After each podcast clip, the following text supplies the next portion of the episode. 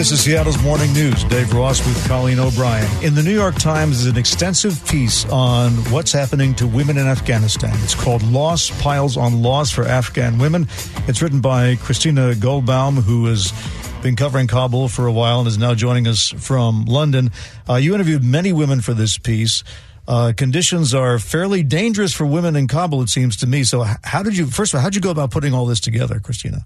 Sure. So myself and a colleague, Kiana Hayeri, who's a photographer, we spent a couple of weeks pretty much traveling kind of across the country, uh, talking to women in major cities and other rural areas, trying to understand how the many edicts rolling back women's rights have affected Afghan women, you know, in, in various parts of the country. You know, in the last year and a half since the Taliban have seized power, we've seen, you know, edict after edict coming from the government, you know, rolling back many of the freedoms that, women had earned over the last, you know, 20 years of U.S. occupation. And more recently, in, in recent months, we've seen, you know, edicts that have pretty much barred women from working in most, um, you know, public-facing jobs. They've been barred from working in NGOs, which has, you know, had a significant impact on the delivery of aid across the country in the midst of pretty dire humanitarian crisis right now. Women and, you know, teenagers and older women barred from attending high schools and attending universities. So again, we wanted to understand, you know, how these policies that have come to define this new government that's run by the Taliban, come to define how other countries interact with this government, have, you know, affected women's daily lives. What story sticks out? There's so many in your article. Um, I had to read through so many. And uh, of course, a, a, real mixed bag too of reactions. But uh, what story for you uh, stands out the most? Well, I think actually two juxtaposing stories. Um, you know, we talked to one woman who uh, lives in Wardak. It's an area that saw kind of the brunt of the war over the last 20 years. It's where some of the fiercest clashes, you know, between um, the former government's army and the Taliban took place. And she was a woman who, you know, like many, had experienced the kind of worst of the war, right? She had lost one of her sons who had been working in their field and then was shot by, you know, a police officer from the former government. Her village, like almost everyone had lost some family member in the course of the war. And you have to remember that you know, 70% of the country lives in rural areas. And so their experience over the last year and a half has been very different from a lot of the headlines that we see, right? You know, for her, she was saying, I finally, because the war ended when the Taliban seized power, I finally have the freedom to leave my house and know that I will come home at night, know that, you know, my son's kids will come home at night. We don't have to worry about, you know, getting hit with a stray bullet or, you know, getting targeted in an airstrike. And that's an opinion, you know, that, you know, is very specific to, I think, rural areas that saw the worst of the war, but it's one that is important to remember as kind of a backdrop for, you know, how different women experience this chapter of Afghanistan. At the same time, you know, we also talked to a woman, um, Masuda, who's a therapist in Kabul. And, you know, she has been talking to young women, older women in major cities that obviously saw a massive change over the last 20 years. You know, she's talking to younger women who grew up in this era of possibility, you know, after the U.S. invaded, who, you know, dreamed of becoming politicians and lawyers, um, you know, always wanted to go to high schools and universities and never imagined a world in which they couldn't do those things, kind of heard these stories from their mothers of, you know, what it was like during the Taliban's first stretch in power in the 1990s. And it almost felt like folklore. And they've experienced this, you know, really intense whiplash, um, as the therapist Masuda described it, of, you know, suddenly all of that is lost. And so a lot of the younger women who she's talking to, a lot of the younger women that we spoke with, we're kind of in this period of grieving right now and trying to come to terms with this very new reality that they are now dealing with, where, you know, some now are going to these underground schools, these secretive schools in order to continue their education. Others are pretty much confined to their homes because, you know, they're not allowed to, to go to school. They're not allowed to go out to a public park or a zoo and see their friends anymore. Um, you know, they don't have much hope for their own futures and they're trying to, you know, come to terms with, again, this very different reality. Did any of them want the United States to come back and try to fix it? In a way, yes. Again, speaking to younger women, there is a um, you know a desire for change, um, whether that is through violent means or not. But I think we also have to give a lot of credit to these women who themselves are trying to make changes. We spoke to one woman, Sohaila, in the city Herat in the northwest. She was an activist and pretty much since the Taliban seized power, she saw a lot of local leaders, a lot of women activists leaving the country. And she decided that she wanted to stay because as she said, you know, someone has to stay here and create the change we want to see with this new government. And, you know, she's basically spent the last year and a half trying to negotiate with local officials to carve out more of a space for women. You know, a lot of other women activists that we spoke to, they've been, you know, trying to find ways of working with this government to create more spaces for women, create more exemptions to some of these more hardline policies coming from the Taliban's top leadership in the South in Kandahar. But I do think there is still that sense of abandonment that, you know, was very palpable in the immediate aftermath of the U.S. withdrawal. The U.S. kind of coming in and um, introducing all of these changes, giving women so many freedoms that they could enjoy, and then suddenly leaving. I do think that there is a strong sense among women and men of abandonment by the U.S. still. New York Times reporter Christina Goldbaum, her piece is called Loss Piles on Loss for Afghan Women. Christina, thank you. Thank you. Hey, oh, Choke points. Let's go. Brought to you by Acton's Quality Roofing. Here's another edition of Dude, Where's My Lane? This is not the news westbound 520 drivers wanted to hear. They're not going to get their second lane back to I 5 anytime soon. Chris is going to explain it. Well, I feel really happy now, Dave, that I got you to say, "Dude, where's my lane?" That has been a career. Uh, that's a career uh, builder right Glad there. to fulfill your dreams. Love it. When work to be, uh, build the new reversible HOV lane between 520 and the I-5 express lanes began last year, the contractor took one of the two lanes of the ramp from westbound 520 to southbound I-5 for a work zone. It also took one of the express lanes. That second on-ramp lane was scheduled to reopen by this month, but it has not returned and it is not going to. Drivers are not going to be getting that lane back for another year. The Washington Department of Transportation has decided to leave the work zone in place until the project is close to completion next year. The contractor says there's just too much work left to do. It's a really constricted area. The lane the contractor closed on the I-5 express lanes will also not open until October. We're going to have them keep the lane reductions in place primarily so that we can uh, do it for a safety reason. We don't want to put some of the workers at risk and we don't want to put our drivers or travelers at risk either with trying to finagle their ways through an active construction zone. WashDOT's Tony Black says delaying that reopening of that ramp lane should keep the project on schedule though. We do certainly understand uh, the public's desire to kind of want to have things get done and get this project over with. And this decision is going to help us uh, hopefully be able to stay on schedule as well as maintain safety for everyone involved. The reversible lane between 520 and the express lanes is expected to open in just over a year, and Black says it will change the landscape and the sight lines along I-5. This is going to be a really busy year for us. So the, this summer is going to be probably some of the most biggest significant visual changes that the traveling public will see. Because it's a flyover ramp there from the west end of I 5 over and then into the express lanes. So it's going to go over the main line of northbound I 5 and then get down into the express lanes. Now, this reversible lane will start as transit only, but will convert to a general HOV lane when the entire 520 project is done. And Dave, as you know, that's about another eight and a half years away. Eight and a half years. away.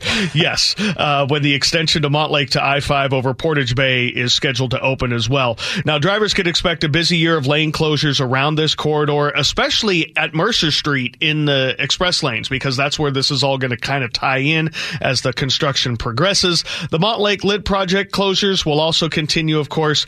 The Lid project and this reversible lane project are expected to wrap up about the same time in spring of next year, and then those projects will be done, and then we can now move over to that Montlake to Portage Bay and another as I said, eight and a half years of construction. This is why I'm eating well, getting exercise, and taking care of myself because I want to live to see that. Yeah, I know. It's, at some point, it'd be nice to drive all the way across and have all three lanes all the way over to I Chris, around here, time is measured differently. Yes. Eight and a half years may not be eight and a half years. Yeah, well, exactly. The, uh, so yeah, we have again, we've got a little delay going here. Uh, we'll see. Just ask the people in Tacoma.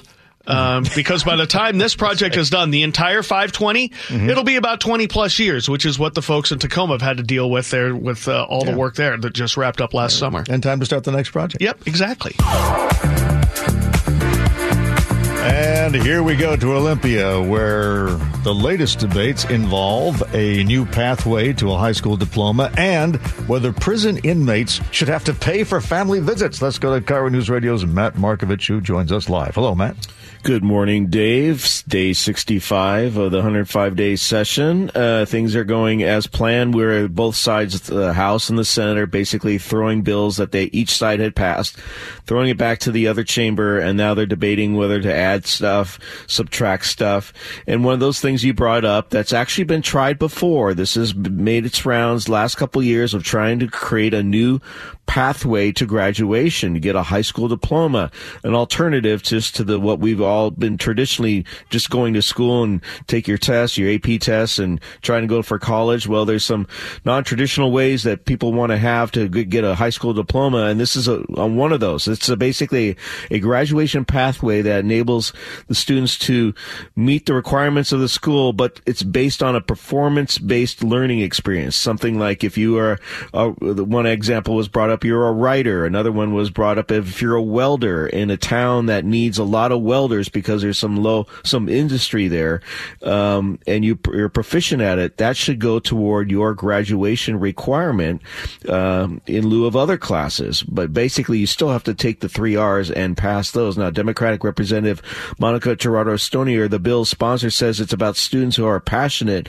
and the jobs that that are needed in the local community. In this pathway, in particular, students would not only have to meet the metrics set by the school system to help them graduate and earn those credits, but would also, in addition, have to um, be signed off by their host, maybe community uh, entity or work site, uh, that they are also college and career ready. So it's actually, in my um, belief, a higher standard to be met.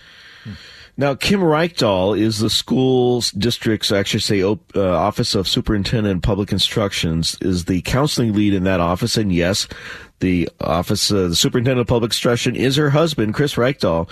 And she has concerns about the broadness of this type of individualized graduation requirement. The considerable flexibility of this bill will make it very challenging for district to report how and for whom it is being used.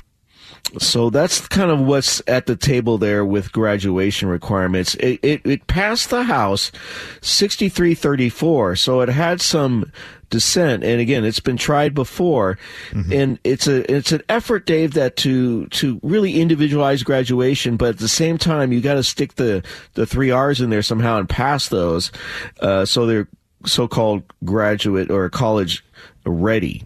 Mm-hmm. So, well, it sounds like a way to make sure that nobody suffers the stigma of not having a high school diploma, because basically correct, everybody correct. can find something you, they're good at, right? Right. Yeah. You have your GED, you have your normal path, and you can get a high school. And there's vocational schools, obviously that we that are out there in the high school districts, but this is more individualized, so for the particular student, and that's what they're trying. And we'll see if it happens, uh, if it passes this year. Okay, tell me about these uh, prison family visits that that would be charged for. Yes. So right now, you know, uh, prisoners earn a whopping 42 cents an hour in the uh, state prison system for doing all their jobs or whatever and they they and, and, they use that money to pay for uh, as required in the state statutes to pay for goods and services and education or earned early release days they also pay for privileges like cable TV access, uh, uh, weightlifting, recreational sports, and supplies. Um, these are things that how they spend their money. Now, mm-hmm.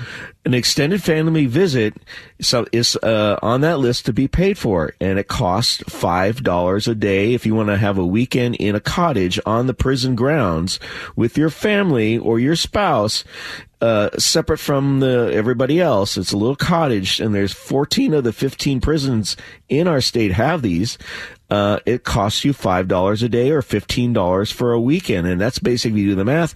A weekend is 36 hours of work, and you have to pay for all the other privileges too. Mm. So, but they're they're saying that uh, Representative Darya Far- Farivar has this bill that she says you know family visits are important and maybe should be excluded from any payment. It's an opportunity for folks to strengthen or at the very least maintain that relationship with their family. So when they come back out, they do have that support to rely on. And and Christy Knutson of the Department of Corrections lays out actually who's eligible to go do these visits. Children, stepchildren, grandchildren, great grandchildren, parents, step parents, grandparents, great grandparents, siblings, aunts, uncles, and persons legally married, registered domestic partnership with an inmate, but does not include an inmate adopted by another inmate. I thought that last one was kind of interesting. Mm-hmm. An inmate adopted by another inmate, so they can get around the system and have a conjugal visit, yeah. so to speak. Well, I mean, yeah. it's it's. I think it's a, people who work with uh, those who have these problems agree that if if you're going to stay out of prison once you've done your time, you you have to have a support system. That's essential. And isn't part of the reason for doing this to make sure that you can establish that support system?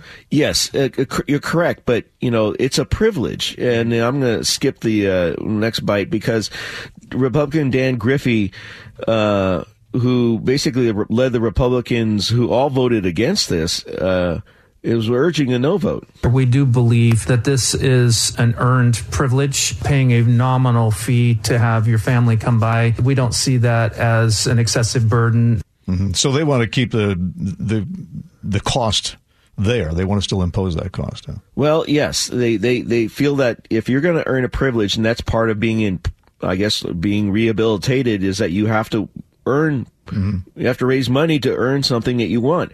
And uh, in terms of a ticket item on the prison scale things, uh, a family visit for a whole weekend, that's expensive at yeah. 36 hours, uh, you know, 42 cents an hour. Yeah. Uh, so they say they want to keep that privilege in there. Yeah, well, I can see why it's it's useful as a discipline tool, no question about it. But it seems to me you shouldn't you shouldn't put it out of reach because ultimately most of these people are coming back into the community and if they're just cast adrift with no support system, they'll be back, which costs even more money.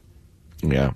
And I want to play one more thing for yeah. you, Dave. Um, so the BC Premier made his first visit to uh, Washington State. It's uh, David Eby from uh, British Columbia. Uh, he was elected there in November, so he paid a visit to uh, Governor Inslee. And by the way, Governor Inslee is a pretty tall guy. This guy's taller than Governor Inslee. Wow. Um, but I thought this was interesting. They had a press conference and, and they were talking about housing and, you know, cooperation and whatever. But he laid out while the governor was standing right there ways that British Columbia right now is taxing their way into additional housing. Uh, we have a speculation and vacancy tax. When you have a, uh, a, property that's left vacant in a speculation vacancy tax area, you pay a higher property tax uh, to the provincial government. Uh, that money is then turned back to housing. We have a foreign buyers tax, uh, which uh, places a higher uh, property tax on people buying from outside British Columbia. Uh, we recently changed our strata rules, number of stratas that did not permit rentals of in those condo buildings. Uh, and uh, we've made it legal for anyone to rent their unit because we do have a tax if you leave your unit vacant. So it felt unfair. Wow, was the did the governor look interested? Well, that's just it. He's standing there listening to all these ideas. Well, if you don't rent your place, you're taxed higher. Yeah. You know what? You know that kind of a thing. Uh, and Strata, by the way, is a homeowners association in Canada. Uh-huh. So you know, super. In here in our state, uh, homeowner associations uh, can prevent their condo owners from renting. Yeah. So basically, he's standing there listening to all these ideas, and I thought, you know, I felt that that was kind of interesting. I thought it played for you. Yeah, so we'll, well, see if the governor says, "Huh, I'm going to take these ideas that I wasn't planning on using, but maybe they'll work here in Washington State." Imagine some taxing ideas I hadn't thought of. Yeah, taxing taxing that you don't rent. If you have a vacant property, you get paid higher because it's not being used. You yeah. know. Mm-hmm. How about that? Yep. Matt Markovich, thank you, Matt. You're welcome, Dave.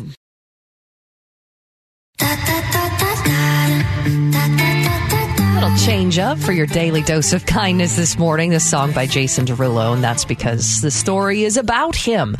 Your daily dose of kindness is brought to you by Robert W. Baird. So, pop star Jason Derulo, he made a waiter in Nebraska very happy. After Jordan Schaefer served the singer and his family at Charleston's restaurant in Omaha, he was surprised to see that Derulo left him a large tip on that $760 bill. The tip was $5,000. The waiter shared the news and his experience on his TikTok last week. Wow, my, my heart's beating. hey, Jason, thank you. You just paid for a semester of my college. I can't say thank you enough. So, you know, I hope you and your family have a wonderful time in Omaha, and I hope you see us again. Thank you so much. Dude, check it out. I can't believe this. $5,000. If you didn't hear that, he says it'll pay for a semester of his college. Derulo later posted in the comments on Schaefer's post, uh, blessed, blessed to be a blessing is what he wrote. You seem like a great person. Thank you for taking such good, great care of our fam. Keep spreading the love, bro. Derulo's gesture adds to a list of generous actions by the artist. In 2020, Derulo, along with Will Smith, surprised a man by the name of Aiden Yielding, a 14 year old who had been undergoing chemotherapy for leukemia. 748 and now from the Gee and Ursula show, which starts at 9 here on KIRO News Radio. Here is Gee Scott. So where do you stand on bank failures and who gets their money and who doesn't? Um, that it's a great place for rich people to hang out at because for some reason they're always protected. I, I told a story on Twitter yesterday, and um, I've been thinking about all of the protections that they want to make sure that all the depositors, they want to make sure that they're fine. Even if you deposited over $250,000 and you know that it's a possibility that it's not insured, but you want to protect them. And I was thinking about in 2011 when I had over 300 and some dollars in uh, overdraft fees. I don't know if you guys have ever had those before. Oh, sure. Yeah. Uh, but I, I racked them up, right? And I went in there and they were like, oh, well, you know, we'll help you out with $35 with one of the fees, Mm-hmm. right? But the rest I was tasked with to do myself. And I know someone's listening right now is like, well, you should make bad decisions. Fair, fair. I'll, I'll, I'll take that. But it's almost like when poor people make bad decisions, it's uh, you need to do better. But when banks make bad decisions, they for some reason get all the help that they need. And I'm not sitting here like I'm glad that the people, the businesses at SVB that um, that are going to be in trouble, that haven't there's maybe these startups and everything like that, and they have to pay employees and get payroll. I'm actually happy that they're, they're going to get help, right? Because that's the way it should be. If someone in America is hurting, let's help them. But let's not pick and choose when help is a good or a bad thing. Like college loans. Hmm. Like the ten thousand dollars college student re- relief debt. You know what I mean? have gone to college if you can't pay it. you you, you got to get avocado toast and lattes. But this bank thing, the bank thing, I think it does this. I think it's what the pandemic has done and everything. I think what we have seen lately is a spotlight on all of the inequities in every facet of this country. Whether it is the criminal justice system, whether it is the healthcare system, whether it is taxation, whether it is the banking, we can do this all day long. You just pick what's impacting you. Because even if you're someone that says, well, I, this is my politics, I got to tell you something. I don't care what your politics are. Your politics is this you want to take care of your family, right? You want to live as long as you can. You want to do the best that you can. There ain't no politics helping you out with that. The best politics is human decency, right? When it comes to help. So anyway, this banking thing is something that um, is something, but is something that uh, we've always known that banks. Well, who do you help. think got bailed out that didn't deserve it? Because mo- as my understanding is, most of the depositors over two hundred fifty dollars we're talking about are those companies who are using the bank for their their payroll agent. Right, and I, and I and I think uh, the management was fired, and all the Ma- ma- shareholders are zeroed out. No doubt. Okay, let's, let's put them to the side. Now, how much of a jerk would I be if I said, "Hmm, well, you should have known the rules? How much of a jerk would I be if I say, well, you, what does FDIC insure? Does it insure a million dollars, Roscoe? No. It insures $250,000. So anything above that, if it's gone, it's gone. Those are the rules. That's right. But I'm not going to be a jerk and do that. And you're saying the same rules, they don't have that same attitude when you're talking about people trying to get rid of an overdraft fee. They just say those are the rules and no exceptions for you. Yeah, go to jail if you can't pay And it. so when President Biden talks about fees, mm-hmm. $11 billion a year in overdraft fees in this country. Mm-hmm. And that's not coming from rich people, is it? I don't think rich people the point you're trying to overdraft. Could you could you imagine a, a rich person having an overdraft fee and they walk into the bank and they say, "Hey, hey, Lois, um, there's an overdraft fee on my account. Oh, let me get right on She'd that say, right "You're now. good, you're good. Me- I'll take care of it, you're good." sweetie. Yeah. But, but if I come in, hey, I messed up. I got three hundred dollars worth. Of, yeah, okay. Well, we'll take off thirty five dollars. Yeah. We had that experience at, at a bank too, a bank that, you know, we've since left. Uh, it, it- it's a family story, so I'm not going to name any names, but let's just say, you know, things were just regular customer service until there was inheritance involved. And then they wanted to come on in, sit down, let me see your money. And then the 2009 crash happened. Crickets. Crickets, right? Crickets, because they lost that money. So I, I know we only got about less than thirty seconds left. Dave, I know you've talked a lot about this SVB deal. What, what, what was your takeaway? I'm glad that the management was punished. I mean, that's what didn't happen last time. You don't think they'll end up at another financial institution? Oh, they probably will. Yeah, but they'll be fine. How about the how about the people? They'll have to lie about their resume, Uh, though. but- but you- you- you- or they have friends. But you got to make sure you tell the whole story because there were uh, the chief financial officers or all kinds of people that left SVB before, Right before. Oh, and took their money. Stock sell off. I wonder. Uh, you, you think they knew something was Yeah. coming? There's also the part where they lobbied to get rid of the regulations that might have stopped this from happening, but that's a whole other segment. Yeah. Gee Scott, 9 o'clock, Cover News See you guys. Thank you.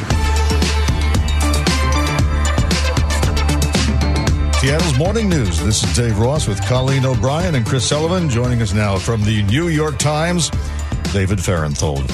So let's let's talk about the whole uh, Silicon Valley Bank thing because that uh, that seems to be drawing a lot of comment from people who might have designs on higher office. The latest one being Senator Elizabeth Warren, who seemed to be a little critical of, of Joe Biden for bailing out the depositors. So what is she aiming for here? Well, I think she's saying that you know there there are a lot of rich people, a lot of rich venture capitalists and large companies that had their money in this bank, and if they you know they they should have hedged their own risk, and that by bailing out this bank and making all those depositors whole, Joe Biden is basically creating an expectation that no bank will ever fail, and you know staking the U.S. government, basically covering everybody's risky decisions. if he had not made depositors, all those depositors included companies that kept all their payroll cash uh, in the bank, that would have, uh, it seems to me, hurt a lot of innocent people who had nothing to do with this. Yeah, th- this is the difference between being a senator and being a president. Being a senator means you can complain about everything. Being a president means you have to think about what's next. What what worst thing will happen if you don't act now? And I think you're right. Biden was worried that if he if didn't backstop the depositors in this bank, a whole bunch of companies in Silicon Valley wouldn't have money. You know, had money in the bank wouldn't be able to pay their employees. People would get fired. There'd be this sort of sort of cascading effect in Silicon Valley and also just a fear across the U.S. banking system. So I think he thought whatever moral hazard there was in doing this, there would be worse consequences by not doing it. Okay, Ron DeSantis' comments. I was reading through those. I did a commentary about it yesterday, which got a little pushback from listeners who said, Dave, come on. Ron DeSantis has a point here. This was a, a bank relating to a lot of companies who had all sorts of, uh, you know, diversity, inclusion things, and, and they put political correctness, essentially, above financial responsibility. Is there any substance to DeSantis' charge? I don't think so. I mean, this is basically for for uh, for Biden. I mean, for for DeSantis, you know, he has a hammer, which is wokeness, and everything looks like a nail. So if wokeness has caused everything, wokeness, you know, causes cancer. Wokeness killed the dinosaurs. Wokeness is the thing that he feels like is at the root of all evil, and so it's the root of this evil as well. I mean, certainly this company did have diversity and inclusion policies. They talked a lot about, like many, many modern Silicon Valley workplaces do, about diversity, inclusion, and other things you know, and maybe you could argue that distracted them from the giant problem, the financial center of their bank. But the giant problem, the financial center of their bank, really wasn't created by their woke policies. Um, you know, you could easily say, as easily say, we're distracted by having lunch. They didn't fix this problem, so I guess you could blame everything else they did while they weren't fixing it. His slogan appears to be "Fight the woke." Now, I heard that for the first time this morning. Yeah, that's his. You know, he says this is a state where woke goes to die. I mean, I don't know. I guess that's going. He's looking at making that, and maybe as we talked about last week, you know, high crime, the centerpieces of his campaign. You know, I guess that resonates with some people. I, I just don't you know, like in this case. Sort of demonstrates the limits of it. You know, can you really blame a bank's failure on wokeness? Maybe. Maybe some people believe that. Yeah. Uh, this morning, we're seeing all sorts of headlines about other banks that may be threatened besides Signature Bank and Silicon Valley Bank. The, the president seems to be saying emergency over. We've handled this. Is it? Well, I don't know. I mean, there's certainly in the stock market there has been a lot of pressure on regional banks and banks that are sort of focused on one industry, like Silicon Valley Bank was on Silicon Valley. Uh, so Signature Bank, a bank in New York that was really catering to law firms, uh, also was taken over by regulators. So I think people are looking for the next Silicon Valley Bank, but I don't think that you're going to see the same peril just because Silicon Valley Bank.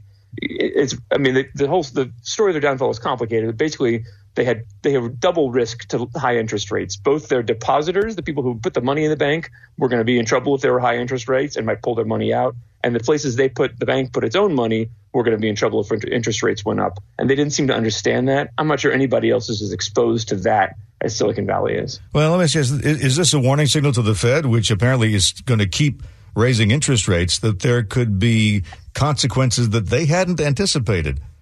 I think it is, yeah. And you know, crypto was kind of a you know an early warning sign of this that there people made a lot of decisions in like 21 and 22 based on the fact that interest rates were so low, and and they're still kind of locked into them, like Silicon Valley was with all of its uh, in, investments in Treasury bonds.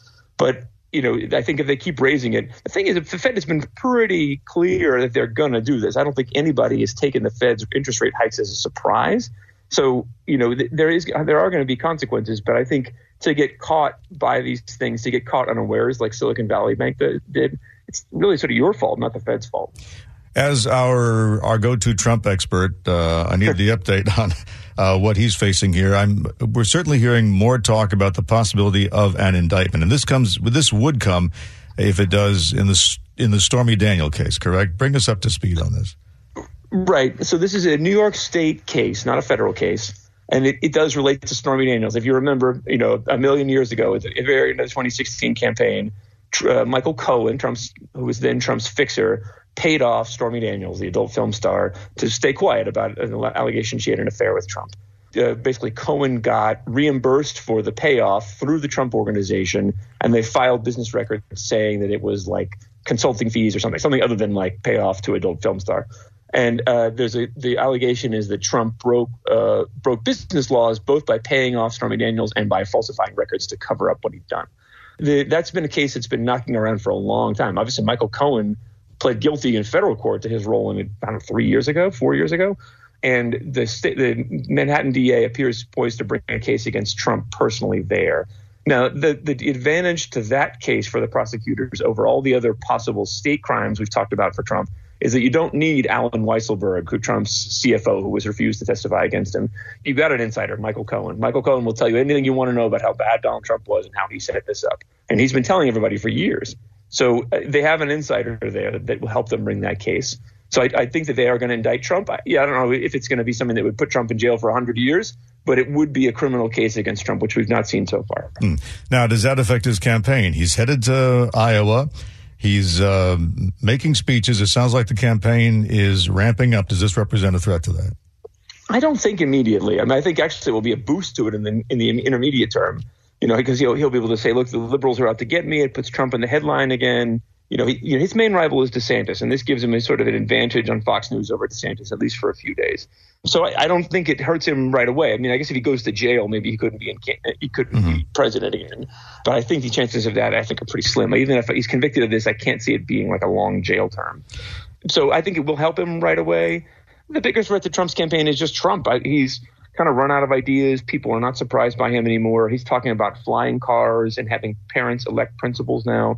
The ideas are getting stranger and stranger. I, I think he's the bigger threat to his campaign in this this case. David Fahrenthold from the New York Times. David, thank you. Thank you.